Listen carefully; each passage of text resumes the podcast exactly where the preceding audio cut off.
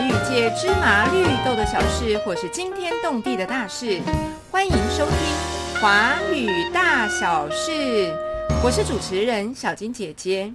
今天非常高兴啊，在线上使用 Google Meet， 邀请了好多位华语文教学硕士班的同学。不过里面呢，有些是毕业生，有些是在校生。我们呢在线上在空中跟大家相见，那我相信大家对于硕士班的生活应该还有一点点回忆吧。那我们就来聊一聊那些年我们在硕士班的日子，我们就来听听看吧。我们今天非常高兴呢，邀请到了6位华语文教学硕士班的研究生，但是这个研究生呢，有的人已经毕业了，所以3位是毕业生组，还有3位是在校生组。那我们来欢迎6位同学。好，那我们今天要聊的主题呢，是那些年我们在硕士班的日子。那些年是针对毕业生，好，这些年我们在硕士班的日子是我们有3位在校生。好，那现在我想要先请大家来自我介绍一下，先请毕业生组来自我介绍一下。月玲你先好不好？我先吧，好 OK， 那大家好，我叫李月玲，我是国立政治大学教育学系，然后国立政治大学华语文教学，华语文教学硕士学程毕业的。对，那我跟小金老师是在政大的华文所见面的，我是老师的指导学生。嗯，那我现在人在曼谷，所以我们现在是隔海连线就对了。隔海连线，对，我这边12点而已，有时差，差点忘记这件事情。1个小时，赶紧上线，特别的感觉。对对，1个小时。高职跟五专教书，对，我在高职跟五专。好，谢谢。还有，再来。没事，等一下再继续讲。好 ，OK， 等一下继续讲。谢谢月玲，再来下一位毕业生杰文。大家好，我是林杰文，那我也是毕业于国立政治大学华语文教学硕士学位学程。那我目前的工作也是在泰国教书，然后也是在曼谷附近的一所小学教小学生还有幼儿园。对，那我跟老师的关系就是我也是老师的指导学生，然后在政大的时候把老师所有的课程都修习过次了，这样子。真的吗？全部的课你都修过了？对，汉字文化教学实习课。好，谢谢杰文。再来第3位毕业生是绍兴，来绍兴。嗨，大家好，我是绍兴，我是大学的时候在政大中文系，然后是在华语教学学程跟小金老师认识，然后那个时候是老师的学生，也是老师的小助理。然后是大学部的时候我们的渊源从大学部开始。对，非常持久。然后后来硕士班去台大华教硕念，然后现在在台北几个华语中心兼课。所以你是现职的华语老师。对。好，谢谢绍兴。再来是我们的在校生组，我从荧幕排列的顺序来看，来冠翔。大家好，我是王冠翔，然后目前就读国立台北教育大学华语文教学硕士班，然后跟老师的关系就是我是老师的导生，然后面试的时候也是老师面试的。那现在的话呢，就是在国小里面教里面的跨转生华语，差不多就这个样子吧。好，谢谢大家。在小学里面教跨国衔转生。好，谢谢冠翔。再来是婕妤。嗨，大家好，我是婕妤，然后我姓刘。然后跟小金老师的关系也是老师的导生班。对，我以前就读国北的华语文教学硕士班。对，然后也目前是老师的助理，就是从硕一到现在都没间断这样。目前我在那个小学教跨转生华语，然后有时候暑假会教国中生的跨转生营队。所以国中跟国小就是你负责教。好，谢谢婕妤，再来裴杰。好，大家好，我叫苏裴杰，我也是国北教华语教学硕士班的学生。那我跟老师的关系也是跟前面两位同学一样，我们都是老师的导生。老师是我们导师。然后我也是老师的，老师是我的指导教授，论文指导教授。然后论文在哪里？论文写不出来，太难了。像目前在专心修教程的课。好，谢谢大家。好，谢谢裴杰，谢谢。那我们就要进入到今天的主题咯。当初念华语所的动机是什么？因为可能每个人大学念的系不太一样，我们这边有中文系，有教育系，还有什么系？华教系。杰文以前大学念什么系？我是中文系。哦，对啊，所以差不多嘛。然后婕妤是教育系，对不对？对。那个冠翔是什么系啊？我原本念英语系。好，那请问当初念华语所的动机是什么？请大家先写在留言板上面哦。我们来看一下大家。岳林，你说在外面发现要学历，什么意思啊？说一下吧。什么意思？就是我一开始其实是在侨校工作的。你是大学毕业就去泰国的侨校教书，对不对？没有，我本来是念会计，我本来要考会计师，然后后来是，我本来要考会计。大家已经满头的问号了，什么？你们是教育系毕业的吗？对。然后嘞，我的教师证是日文科跟会计科，我本来是应该要当日文老师或会计老师的，但是后来就是因为要当兵嘛，然后选择这个侨教艺，然后就去台北当了1年的志工老师。然后在教的时候觉得，教学的环境比当会计还舒适很多呢，然后就觉得可以往这边发展看看。那后来就是研究了一下，就是要走这条路，前面应该要有什么东西，发现就是学历就很重要，所以就继续念硕士班。对，我回来台湾就念硕士班，然后就再回去1年。好，在那边完成论文。对，岳阳完成论文的哦。好，所以为了要硕士学历，然后再来，我想问一下婕妤。因为一开始我应该出来是当国中的辅导老师。哦，辅导老师哦。对，然后可能是专辅那方面的辅导老师，可是我觉得我自己比较喜欢教学，不是很喜欢做心理咨询。所以后来就想说，就是对国外教书还有异国文化也蛮有兴趣的。所以就来报考念华语所这样子。对，所以你有那个中学辅导老师的资格是不是？对。我也是那个国中国文老师的逃兵。好，那再来还有几位同学写到的是觉得不足，我想要先请冠翔说一下。就是一开始的时候其实是看到学校的这个海报，然后我就去修了我们学校的华语教学学程。然后慢慢修了，因为他学分真的太多，然后害我差点延毕。然后很快的把这些学分修完之后，我还是觉得里面的内容没有那么的充足，学到更多关于华语教学的一些知识啊，或是一些技能。那加上在华语中心工作，就我们学校华语中心，让我更想要就是深入这个职业，跟了解这个所的内容，或者是这个更往上一层。然后那个杰文也是类似的，你说一下吧。当初就是我大学中文系毕业后，我就透过教育部的计划去韩国实习。什么的实习啊？就是华语教学助理。对。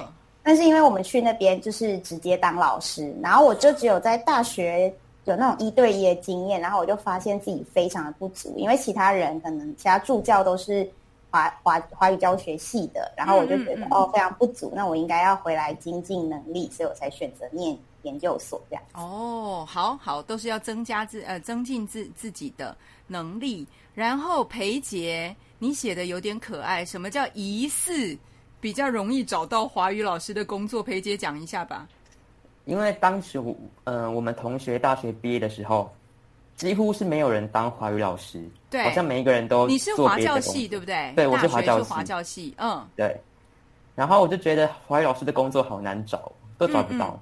然后在网络上也没什么工作，好像都是要透过你有一些实习经验或者是教学经验之后，别人认识你，你才可以找到工作。嗯，所以我当时都找不到工作，然后就觉得那读研究所好了，说不定可以认识更多人，然后有更多的学习经验，才比较容易找到工作。哦，觉得念硕士班可以找到工作。好，那最后想要请绍兴说一下，大学毕业之后为什么会念研究所？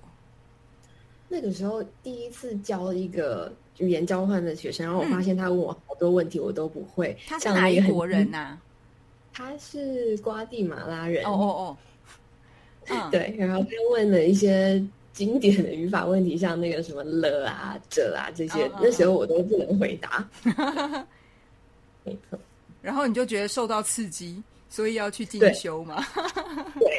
好，谢谢大家念华语所的动机，好，想要精进自己在华语教学方面的能力。那我发现我们这一次来参加的同学们啊，都有一些海外的教学经验呢，我觉得这蛮有趣的。那我们再继续看一下，我的第二个问题是 before 跟 after， 就是当初啊，你进华语所之前的想象，跟进来真的读以后的想象，你觉得最大的不同是什么啊？哦，比如说像那个培杰大学部是念华教系嘛，那在大学部本来你可能觉得到了硕士班呢可能比较容易找到工作，那你现在真的进来硕士班之后，你觉得跟你本来想的一样吗？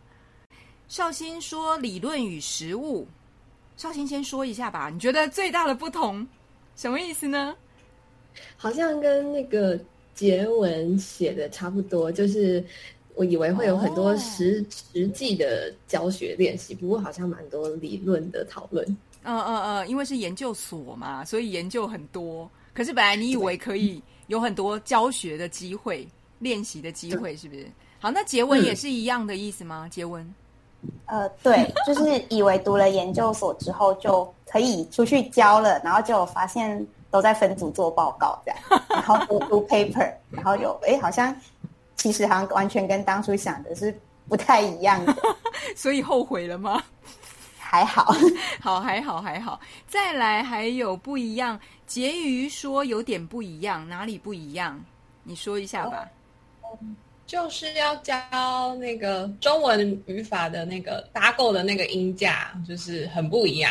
对，怎么说？你要注意很多地方，他可能学过那些生词了没有？是否可以用那些生词加入到你的语法句子里面？对，那时候记得第一次刚试教的时候，完全忘记就是学生到底学过这些生词，然后就把它放进句子里面这样。好，对，要教中文语法不简单。另外还有一个你写的，当初一直以为就是可能就是语言中心啊或是出国海外交换那些的，那后来还发现还有就是像跨国衔转生的教学管道，就是目前近几年来比较热门一点的教学管道。那你喜欢这个吗？就是跟当初可能你想象是教外国人，但是现在你有这样的教学机会，你喜欢吗？我非常喜欢。真的吗？为什么？因为我觉得我自己蛮喜欢就是小学生的场域这样子，然后就可以教就是中文，我觉得蛮好的。好，谢谢。然后培杰说比想象中的还累，说一下吧。因为我当时以为可能跟大学差不多，只是读的东西比较深一点。深一点。但发现不是，对，不是一点，是很多，而且也要有很多就是实务面的经验，不只是理论，所以就是很累，很累，还要同时兼顾许多事情。这里面唯一跟想象差不多的是冠翔，来，冠翔你说一下吧。我觉得是因为我刚刚前面讲到说我在中心工作的关系，然后认识了一些华师，他们本身也都是研究生。对，然后在聊天的过程当中，就大概知道了每一间学校可能对于就是所谓的理论跟实务的一些着重啊，然后他们都做些什么事情，所以我觉得跟我会想象的那个内容是比较相近的。所以你那时候要进来北教大的时候，先调查过了。对。调查什么呢？调查就是这间学校的师资，然后着重的方面跟擅长的内容，然后你要不要透过这个节目跟大家说我们北教大的师资跟擅长的内容是什么？那时候我是问就是反正之前的学姐，然后就是了解到说我们学校很着重实务技能非常的就是内容丰富，无论是儿童还是成人，只要在教学上面这个部分，其实对于实务都是非常的重视。当然不是说我们忽略理论跟研究，那个只是为了让我们在教学可以更就是强化自己，然后检视自己这样子。好，所以你觉得你调查的跟就是你调查的跟最后进来的是比较差不多的，对，是吗？只有就可能跟刚刚婕妤一样，就是觉得多了一个就是学生，就是不同的类型学生的一个管道。对，好，谢谢。然后再来我们的下一个问题，这边就是快问快答咯，想到什么就立刻写出来。好，我们来看一下下一个。念硕士班最快乐的事情，来，我们就照这个顺序来说一下。来，婕妤说一下吧。因为我也是进来之前先调查过了，也是问了就是国北的学姐，对，然后她跟我说，国北非常倾向就是食物方面，然后我就想说，我自己也是本身很喜欢食物方面，因为我觉得毕竟要教学，必须要有食物的这种训练， 对，所以进来之后就是很多的报告，然后可能都是要你去设计课程啊，或者是去思考讨论比较教学现场或是食物层面的东西，对，所以虽然是很累啊，但是觉得很开心，哈哈哈，这边写到。好，然后结文我写去海外发表兼玩乐，这样最快乐。你去哪里发表？海外发表吗？对，去过澳门跟上海。对，因为我们在硕士班的时候，就是都毕业门槛有一个，就是要有一篇会议论文。然后那个时候我就觉得写论文或是就是要发表是一件很痛苦的事情，然后我就要结合就是去玩乐这样。对，然后因为我们在硕士班的时候可以申请科技部或者是学校的研发处的补助，所以我就想说，我一定在毕业前一定要完成这件事情，所以就是去发表论文，然后还可以兼玩，就是去旅游，就觉得很开心。就是以发表之名行玩乐之实就对了，顺便去玩一下。好，谢谢。然后绍兴说，来，绍兴，你的。我的这个愿望很小，但就只是可以无限的借书，因为现在发现毕业以后要使用学校的资源就有点困难。无限借书是什么？没有期限、就是、还是就是可以其实使用很多学校的图书馆的资源，毕业之后就没有那么容易了。好，无限借书。再来，培杰，你的最快乐的事情说一下。因为我觉得硕士生活大部分都蛮辛苦的，唯一比较快乐的是可能就是可以跟朋友一起讨论报告或是讨论一些事情。对，我觉得这是唯一快乐的事情。唯一啊？就是大部分啦，就是目前想到的。对，好，谢谢。然后冠翔，我是跟培杰差不多，但我觉得就是比较不一样，就是我觉得因为这个团体可能人数不多，然后大家可以一起就是做很多不同的事情，其实我觉得蛮不错的，就是报告啊、教学演练啊，或者是甚至是自己出去玩啊、聊天，还有录教学影片，这个大概是一个最最难忘的一个经验。大家可以互相帮忙哈。好，最后那个岳林来你说一下吧。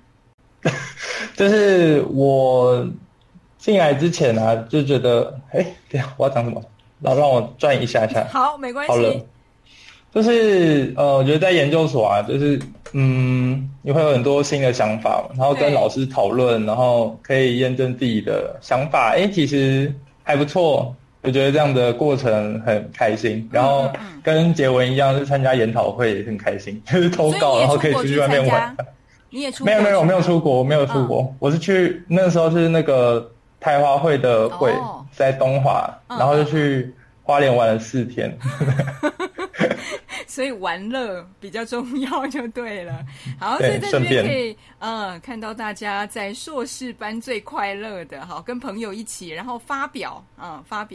来，再来下一个问题，有最快乐的，当然有最痛苦的对不对？所以你在脑海里面冒出来最快最直接想到的最痛苦的事情是什么？来帮我们归纳一下大家最痛苦的事情，出现频率最高的2个字叫做，打开一下麦克风，大家开一下，这2个字是什么？论文。对，好，谢谢。我现在看到的冠翔的最多，你说一下吧。我真永远忘记标志，在第一学期跟第2学期，因为这个系有核心必修，我得下修那些学分，然后还要期中要期末。你的下修是下修大学部的学分是吗？对，大学部的中国文学史，我真的英语系我真的快阵亡。然后同时修的时候，然后研究所还有3篇的小论文要写，对，期末的时候才能往生。好，都是写论文。我看到大家都是写论文，可是呢，我发现裴杰写了世交，裴杰跟婕妤都写世交最痛苦。因为当时我没什么教学经验，然后在某一堂课世交的时候，被批评的蛮惨的，很挫折了。我想大爆哭。哭吗？真的吗？回家的时候，躲在棉被里哭，就觉得怎么会这样子？因为我就是也蛮认真准备，结果好像不是老师要的。你说的老师应该不是我吧？不是。好，世交，好，谢谢。然后婕妤也说世交最痛苦，世交。其实我觉得就只有第一次的时候，后来硕一的时候是不是？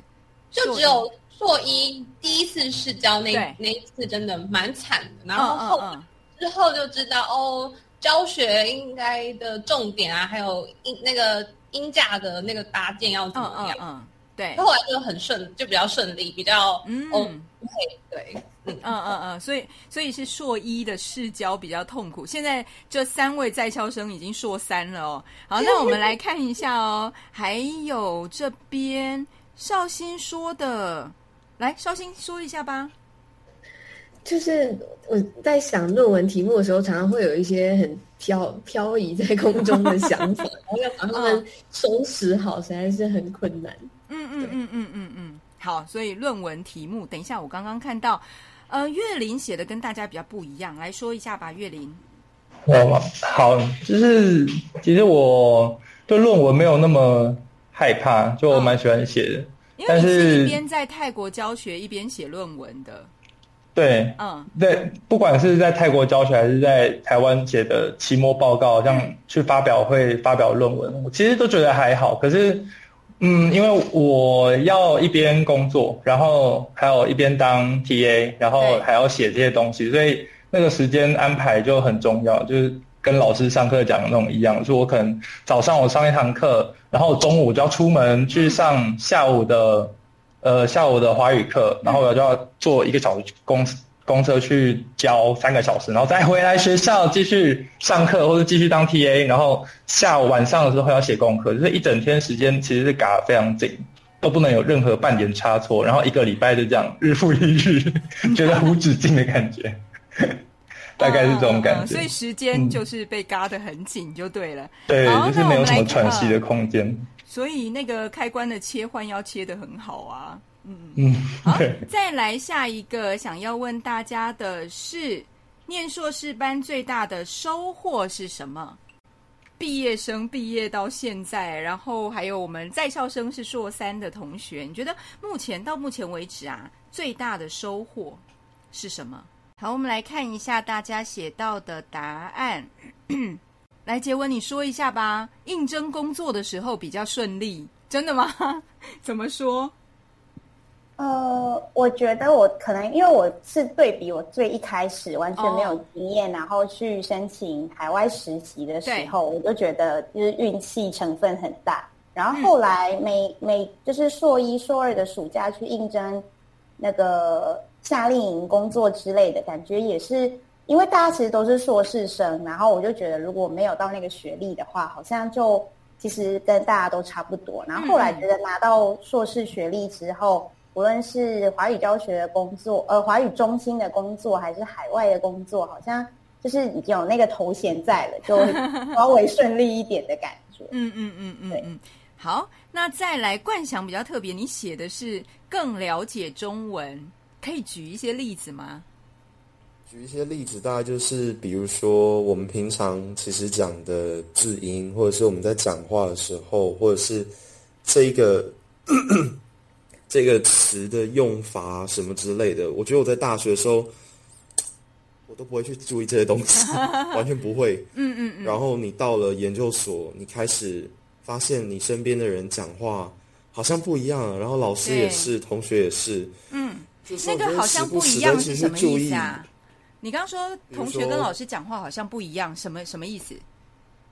字正腔圆、发音之类的这种。嗯。因为。比如我举一个例子，最好笑就是我们有一天去买那个饭团，然后它有一个汤，就是味噌汤，然后其中一个同学呢就说谁要点味噌汤，哇，旁边的就是一些客人就突然往我们这边看了一下，然后我们还是很大声的继续讲这些词，就会觉得说，就是我好像已经习惯这样子，就是之前的时候我都不会，我都会觉得，我可能会跟大家想。为什么这些人讲话这么奇怪？可是我现在就觉得，我会时不时的去注意这些发音，或者是他讲话的一个方式，或者是上课的时候会看到更多，就是同学们使用上面啊，或者是时不时会去注意更多跟中文华语教学有关的一些内容。应该是说，可能不管是在发音上面，还是词汇啊、语法方面，已经内化成你们自己生活的一部分了，对吧？我觉得有时候会这样。好，谢谢。然后月琳，你说最大的收获是认识这个行业的结构，什么意思啊？说明一下吧。就是因为我觉得，因为我以前是就教育系，所以我觉得获取这些知识啊，或是语言什么这些知识，那个是可以自己做到的。我觉得啦。但是进来之后，就是有一个很大的重点，就是认识了老师，然后认识了在这边同样工作的同学们，然后你就渐渐可以了解是这个圈子它的生态是怎么样子，然后你应该要怎样去准备你自己这样子。当然还有跟刚刚杰文讲一样，是学历在外面就是还蛮好用的，尤其在教育界，所以就这个应该是算最大的收获。认识华语教学这个行业的结构，学历还是很有用的。好，谢谢。然后再来，我们进入到第六题。第六题是我现在要问的是在校生组哦，在校生的三位同学有没有想要问我们现场的学长姐？因为刚刚那个月琳跟杰文都有在泰国教学的经验，而且他们现在在泰国教书。绍兴呢？绍兴，你到哪里去教过？在海外？德国。在德国的什么学校啊？哪一个城市？一个实习时候是去杜宾根大学，然后后来教育部是去特里尔大学。好，来，三位学长姐都有海外教学的经验，然后他们已经写完硕士论文了，也顺利毕业了。来，在校生有没有什么样的问题想要问学长姐？我想问，就是各位学长姐是怎么安排时间写论文的？来，有没有哪一位学长姐要回答怎么安排时间写论文？月琳要回答。我吗？好，我回答。就是我其实那时候写论文的时候人在泰国，然后我早上其实是有课，然后早上上课，然后晚上下午的时候，上午要备课，然后下午要上课，然后晚上的时候写论文这样。那你说安排时间的话，我觉得给自己定一个目标吧，一天要写到多少这样子，然后切记一定要很常做笔记，就是你今天不是只有在你要写论文的那段时间在想你的论文，比如说你今天去买个东西什么之类的，或者说你去上厕所什么之类的，你都可以思考一下你的论文，那有一些 idea 马上想好把它记下来，那些东西很重要，因为它有可能会变成一段这样子，就写得很快。你看学长姐来讲是不是很有说服力？每次我跟学生讲，他们都说因为你是老师啊，所以你做得到啊。好，来学长说了，还有吗？有关刚刚培杰提出来的要那个时间安排的问题，少熙，你那个时候是怎么安排你自己的时间啊？我觉得就是坚持一定要每天一点点。因为那个养成习惯会让你写的比较上手，因为以前一开始我会觉得说，哦，那我一个星期就播4个下午或是4个时段，然后最后你就会发现那4个时段很容易被你拿去做其他的事情，然后你就无限的延后。所以我后来发现一定要强迫自己，就可能每天2个小时，或是这样你就会有一个节奏。看两位学长姐讲的是不是一样的话？每天做一点点一点点，而且其实我自己是在最重要的时间做最重要的事情，你要先把那个时间框起来，留给写论文，而不是说啊等我有空再来写论文就好了。好，来，还有没有想要问学长姐的问题？除了写论那个时间分配，大家应该最关心什么时候可以写得完论文，时间怎么分配。好，除了这个问题还有吗？还想到什么？婕妤先。好，就是如果在接触新的教材的时候，然后就是想问学长学姐们会怎么去备课这样子，或是设计课程这样。先从哪里着手？是不是遇到新的教材？我想杰文你可以回答这个问题吗？因为那个时候在念硕士班的训练都是成人的华语教学，可是你到泰国是教小学。那你拿到小学教材，你的第一步做的是什么？刚刚那个婕妤问了，拿到新教材怎么备课，第一步你要做什么？我都还是会先看一下他的就是教学目标，就是他们想要让，尤其是小朋友他们要学会什么，然后我就会看他的课文啊，然后看他的生词，然后再去想说，哦，我们应该我要准备什么暖身活动，然后中间要教哪些词，因为小朋友比较没有办法像成人，我们一次塞给他所有的生词，讲完我们再进课文，可能就先教一些生词，然后让他们学会怎么使用，然后我们就可能教个5-6个，然后就先做一个活动游戏，然后就差不多1节课就结束了这样子，所以我都会先。就是可能切割1周啊，把这一课教完，然后我应该先教哪个部分这样，然后最后评量要再做什么，然后之后我再想这样子。对，刚刚杰文讲到很重要的，就是要先看目标到底是什么，然后因为他的教学对象是小朋友，所以不可能教很多很多的东西，就是教完要练习，而且那个练习对小孩来讲就是玩，对不对？一边玩一边学。好，还有没有学长姐要回答这个问题啊？拿到教材你怎么办？岳林打开麦克风。对，好，我回答。就是我觉得这个刚刚婕妤跟老师讲很好，就是一定是要先看清楚学生的目标什么，因为我们在工作的时候有时候遇到的问题就是学校它会有自己的课本，然后呢我们就看那个课本，然后发现这个学生感觉好像不太能用，有点太难这样子。对，所以就是我们要先去了解一下学生现在程度到底在哪里，然后他们到底要学到什么，之后呢再去看这个课本可以提供什么东西，这个有点算是权宜之计啦，因为本来应该是说看完他的状态，然后我们去选择一套适合的教材，或是就是写一些讲义什么之类给他们这样，可是事实永远就不是那么的美好，所以我们就还是要看着我们就是还是要看一下状况，然后再写自己的讲义什么之类当补充。对，尤其是到海外去，那个会发生的事情可能是不是你能够预料的，教材跟学生之间程度的落差也有可能有这样的状况。我不知道绍兴那个时候在德国教书的时候啊，你觉得会不会有像刚刚岳林讲的那个状况，学校要你教的教材跟学生的程度之间有落差，还是你觉得都还好？有，因为其实学校的要求蛮低的，然后学生就也上不太去那个时候有这个问题那怎么办？刚刚那个学弟妹问备课啊怎么办？那你怎么办？那个第一步你怎么着手？老师就会对，就会在那个课本的教学目标跟自己理想的教学目标中取一个中间值，然后希望学生有学到真的学到东西，然后但也不会太辛苦。好，谢谢学长姐。还有没有问题想要问学长姐的？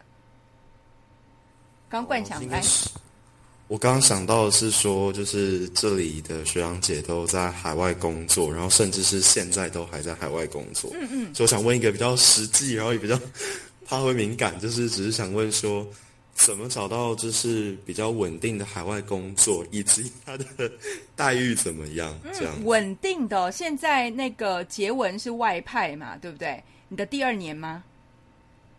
杰文，你是现在外派？我应该是第四年哦，第四年，然后最多也只能四年。可是刚刚冠翔的问题是怎么找到稳定的工作？月林，你现在的工作是长期的吗？我的工作现在也是外派，我是第二，我第一年要结束，要第二年。然后好吧，那现在就是三位学长姐，怎么去应征这个外派的工作啊？特别要注意的事情是什么？月林先说好。我觉得他刚刚这个可以要学弟吗？可以啊。刚刚这个没问题。刚刚学弟的问题是说要是说之后要找到长期稳定的工作，就是不会是教育部外派吧？吗？的意思是这样？因为我刚刚的以为是你们都已经在那个。就是泰国，就是待了比较长的时间，他们看起来那么年轻年轻还是可以，就是很有才这样，很有才，没有啦，就是外派啊，就是我觉得啦，就是假设在泰国这个地方好了，好，你在外派的这段时间里面，你一定要好好的去研究一下目前这边的市场跟你想要做的方向，比如说。我现在在五专嘛，那我可能会觉得，我可能想要我要往大学发展，那你就要去研究一下他们现在大学的那个怎么讲？需求吗？还是资格？对，他们的需求还有他们的资格，然后还有他们现在的这个薪资的环境这样。那比如说像泰国，可能目前最好的应该是国际学校吧，就是一个月可能最低应该有个5万，然后最高有个10几万这样子的薪资的水准。好，那今天假设你今天想要进国际学校，那你就要去了解国际学校目前要求是什么，然后在这段时间内，然后呢去提升自己的能力。然后比如说我想准备好，对，比如说你想要在泰国发展好，把泰文学好，然后我想要进国际学校把英文考好之类，类似像这样。好。那还有没有学长姐要回答应征的时候，不管是外派或者是工作方面？绍兴，你那时候去德国，你觉得特别要注意的，就是你在应征的时候，你特别注意了什么事情？还是你觉得莫名其妙我就被选上了？我觉得好像刚毕业华硕刚毕业的毕业生来说，你的前几份工作就是一定会觉得说我现在很菜，我没有什么经验，我没有像其他老师那么厉害。可是你在试教或你在写教案的时候，一定要很有自信，你一定要觉得这个东西是真的可以教给学生什么东西。那这样子不是说好像在骗人，可是对方就会相信你，所以自信很重要。对，你要相信你的教案。对，好，谢谢学长姐。来，最后一个问题，我想要请大家给学弟妹一些建议。在校生组啊，你可以给大学生，因为有的大学生呢，像我们最近才刚刚那个大学入学的申请入学考试面试刚过而已嘛。所以给大学生什么样的建议啊？如果他要念华语文教学硕士班，然后毕业生给硕士生什么样的建议？可以请大家就留下一句话写在留言板那边，可能你觉得最重要的一句话啊，或者是要有什么样的心态啊，来面对这个即将要踏入的华语教学领域，还是说要准备好还是什么的？好，来，大家都是学长姐的身份，给学弟妹一些建议。好，那我们来看一下哦，我们就按照这个顺序好了。来，绍兴，请你先说一下。因为我觉得进入华语教学领域之后，除了华语要会华语教学，你还要会其他东西，比方说专业华语、新闻华语，还是文学类什么，这样我觉得可以帮你找到更多工作。嗯嗯，就是你的路会比较广一点哦。好，来，接下来是冠翔。这个就是自己身边朋友发生的故事，我觉得就你要想清楚你自己想要做的是什么，然后需求是什么。嗯，如果你真的准备好了，那你也想好再来念。嗯嗯，没想好就不要来念，是这样吗？就是这样子。好，那再来杰文，给硕士生在校生的建议。好，毕业的学姐给在校生的建议。就是我觉得现在硕士生可能要赶快定下何时要毕业的目标。嗯，就是比如说你进去的时候，虽然我们那时候才硕一，可是其实就发现已经有很多人开始在第一学期上课就已经想要写论，就是找老师写论文等等。然后有一些人可能是觉得没关系，我可以反正有4年、5年、6年可以慢慢来。但是我觉得好像拖越久，就越没有动力去写论文，然后可能最后其实就放弃了，其实已经修完的课程，然后放弃这个硕士的就是学历这样子。所以我觉得如果是真的很想要走这条路的话，可能就要先想想我要花多久时间把课上完，然后我花多久时间写论文，然后中间也要就是安排说要吸取就是教学经验。例如说有一些人可能会趁在校的时候赶快申请自己学校的实习计划，或者是透过教育部的实习计划，可以去一些你可能之后可能你很想去，然后可是之后可能不会去，或者你也还想去的国家，就可以去那边吸取教学经验。然后我觉得不论是成人的教学经验啊，或者是儿童的教学经验，所以儿童夏令营啊，或者是成人1对1的课程，就因为有些人可能会很挑，觉得说我不喜欢教什么，但是其实我觉得如果你全部都可以教的话，那其实我觉得你的路会宽广一点这样子。好，谢谢杰文。赶快定下什么时候要毕业的目标，然后在校的时候多吸取教学经验。好，再来是岳林。好，就是延续刚刚学姐讲的话好了，就是呢就是除了你自己学习的目标先赶快定下来之外，就是你以后职业要走的路，你的方向是什么，你要先定好。然后呢，利用学校现在有资源去增强你之后应该会要有能力。然后这些能力其实我个人觉得不只是就是所谓教学一个字而已，因为其实我们身为老师在一个学校里面，我们可能会当导师，我们可能必须会有训导，我们会有辅导这样子的工作要做。然后尤其是你现在在这个地方是有语言中心，所以我必须要会写计划，然后我必须要会一点总务的工作，然后我必须要会排课什么之类，这些东西其实都是在学校的时候可以想办法去接触，然后呢让自己有一点经验，不会直接坐上来就我什么都不会，我只会教书，不要叫我做其他事，我只会教书，这样不行。实务上绝对不会这样子让你就是只教书而已。对，所以可能还要做很多行政的工作所以岳林学长说要好好利用学校资源，准备各种的能力。那再来是培杰说一下吧。我觉得就是你要先去想以后要做什么工作。如果你只是想在台湾当华语老师的话，你不一定要读研究所。但是如果你想去海外的话，你可能就要思考说，我这样的学历可以通过筛选嘛，所以就是要想以后的目标。所以你可以想好自己的目标再来读，不一定要急着我要应届马上就要读研究所。想好再来，好，4个字就想好再来。然后最后结余，我觉得就是可能教育类或是教学类的研究所很多都是需要合作学习的，因为你会看到不同的面向，然后可能会听到每个同学或是老师的可能教学的一些经验这样子，然后可以从就是别人的身上学到更多。好，谢谢。所以要跟同学合作，其实将来在职场上也是一样啊，你也会遇到很多的同事啊，或者其他的老师也是要相互合作的。好，那最后呢，哎，等一下还有一页，请你写下给小金姐姐的一句话。其实这边有好那个像绍兴、杰文跟月玲，我们都好久没有看到了，对不对？好久没有见面了。好，来写下吧，写下来。好，来我们就我看一下哦，从裴杰开始，裴杰说吧，给小金姐姐什么话？我觉得老师太强了，老师超强。respect， 就是可以想到什么事情可以马上去做，很有执行力。我没办法。好，谢谢裴杰。再来婕妤。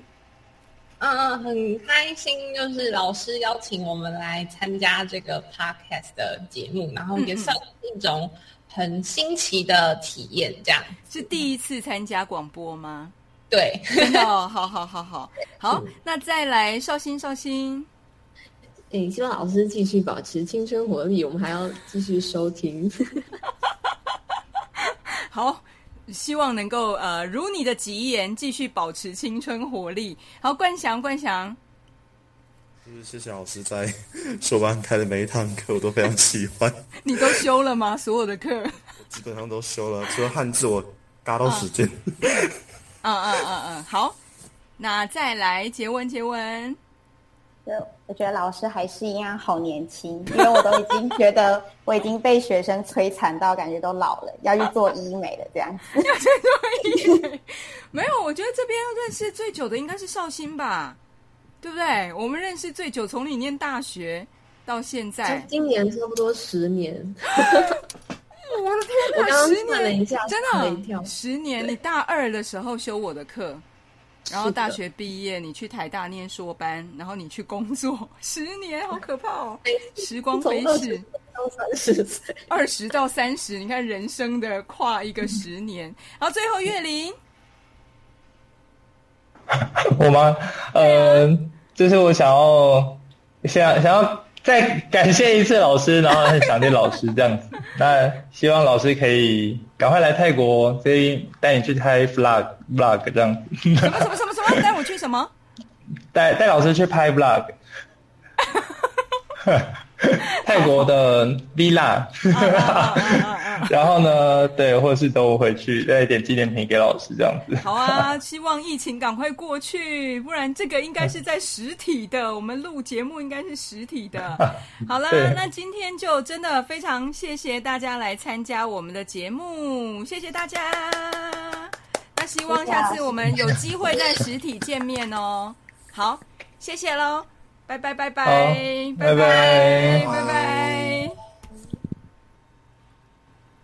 今天非常感谢我们的6位华语教学硕士班的研究生来参加我们的节目，有3位毕业生，绍兴、杰文还有月玲，以及3位在校生冠翔、裴杰还有婕妤，来给我们的学弟妹一些建议，还有相互的交流。我觉得这个真的是蛮有趣的哦，回顾一下大家念硕士班发生的事情哦。